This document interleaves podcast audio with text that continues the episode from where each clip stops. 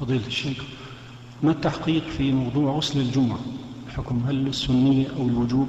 وإذا كان القول بالوجوب هو المعتمد فهل يأثم من تركه؟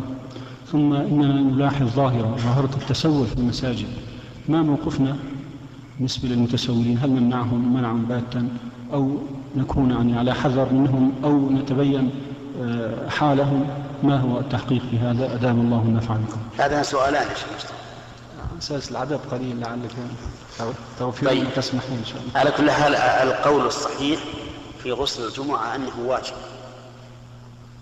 لأن النبي صلى الله عليه وسلم قال غسل الجمعة واجب على كل محتلم ونحن نعلم أن أبلغ الناس في التعبير وأفصحهم رسول الله صلى الله عليه وسلم. فلا يمكن أن يطلق على شيء ليس بواجب أنه واجب.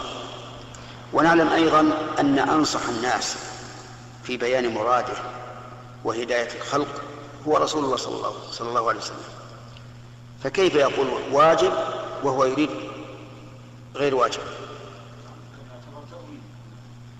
لأنه لو لو أراد غير واجب بكلمة واجب صار في هذا تلبيس على المخاطب. ورسول الله صلى الله عليه وسلم منزه عن ذلك مبرأ منه. هو أشد الناس وأنصح الناس للخلق. ثم إنه قيده بوصف يقتضي الإلزام وهو قوله على كل محتلم أي على كل بالغ.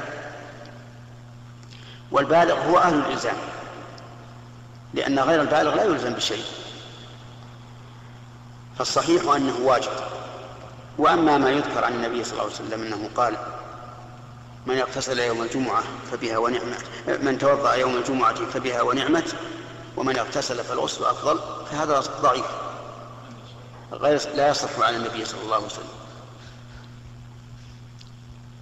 وأما ما ذكرت من حال المتسولين نعم وإذا قلنا بأنه واجب فإنه يأثم بتركه. ولكن هل تصح الجمعة مع تركه؟ الجواب نعم تصح مع تركه لأن هذا الغسل ليس عن حدث ليس عن جنابة حتى نقول إن الجمعة لا تصح. ويدل لصحتها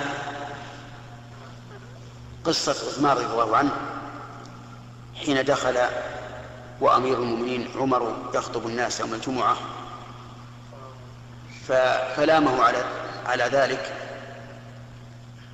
فقال والله يا أمير المؤمنين ما زدت على أن توضأت ثم أتيت.